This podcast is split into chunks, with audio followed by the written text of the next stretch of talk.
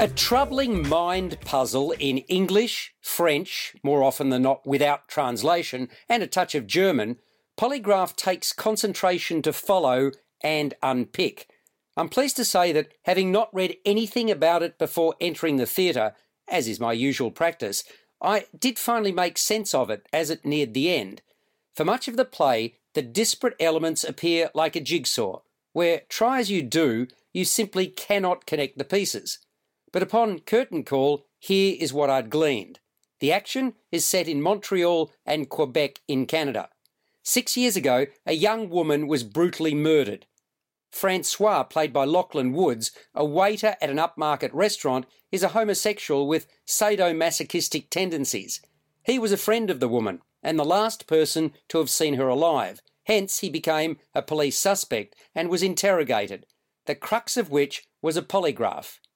The results of that lie detector test were withheld from him, and the consequences have been particularly taxing. Lucy, a role filled by Emily Thomas, is an actor shooting her first movie, a thriller in which she plays the victim.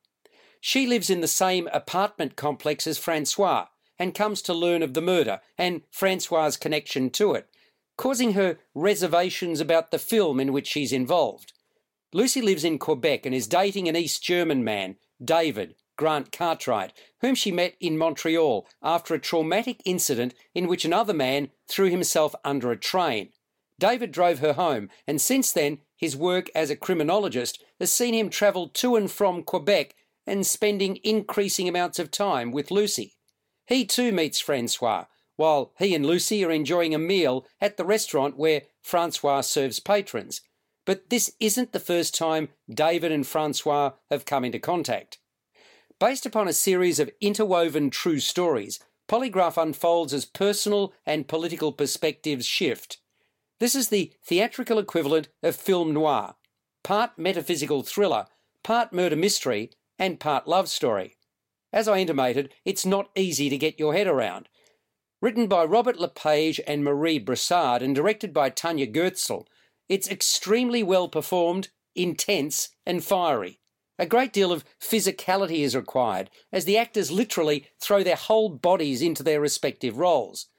The minimalistic set is comprised of 2 levels of black iron piping in front of a transparent plastic curtain that the actors, on occasion, utilise as entry and exit points. While giving the production an authentic sound, I remain puzzled, however, as to why so much material is in untranslated foreign languages, for an audience that in large part doesn't speak anything besides English.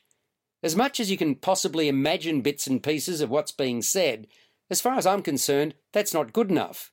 Other than that, though, if you like more obtuse theatricality, and if you stick with Polygraph, notwithstanding some frustrations along the way, you will be rewarded.